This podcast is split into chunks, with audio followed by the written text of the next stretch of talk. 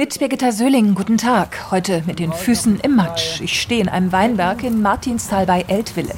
Grüne Reben, sauber gekämmt, so kennt man ja den Rheingau im Sommer.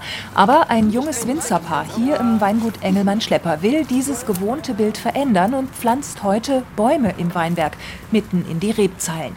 Cornelia Schlepper und Johannes Bonacker haben dafür heute 20 Helfer zusammengetrommelt. Also in unserem Weingut wird bei über zwei Hektar ungefähr 130 Bäume werden gepflanzt. Jetzt sind ja auch gerade alle zugange und ähm, da wird eifrig gewerkelt, gebuddelt. Es ist schon äh, ja, ein spannender Vorgang. Auf dem Feldweg hier parkt ein Transporter. Winzer Johannes Bonacker hat gerade das ganze Material verteilt.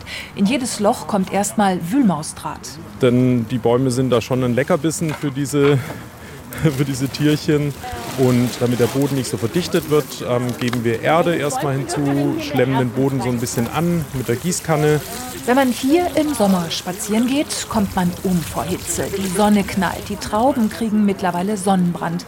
Darauf reagiert das Weingut mit diesem Projekt, einem Pilotprojekt. Vitiforst ist der Fachbegriff dafür. Wald, Weinberg, sagt Johannes Bonacker da erhoffen wir uns von den Bäumen, dass sie das in irgendeiner Form regulieren, dass sie einfach ja, den Schatten auf die Reben werfen und dadurch die Trauben einfach gesund bleiben. Und das ist, denke ich mir, die einzige Strategie, die für uns wirklich Sinn macht. Die Setzlinge aus der Forstbaumschule sind noch ziemlich klein, kaum mehr als ein dünnes Ästchen mit Wurzeln dran. Verschiedene Arten von Ahorn, Erle oder Pappel, die sollen große Kronen entwickeln und mit ihren Wurzeln das Wasser im Boden halten und auch das Bodenleben fördern. Das ist die Idee. Das Weingut hat dafür Baumpaten gewonnen. Ein Ehepaar legt hier Hand an, will aber seinen Namen lieber nicht sagen. Wir sind an der Natur, wir sind an der frischen Luft.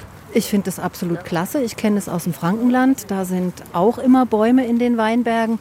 Ich finde es toll. Man muss was Neues ausprobieren. Man muss mit dem Klimawandel leben und muss gucken, dass man damit überleben kann. Birgitta Söhling aus dem Weinberg in Eltville-Martinstal.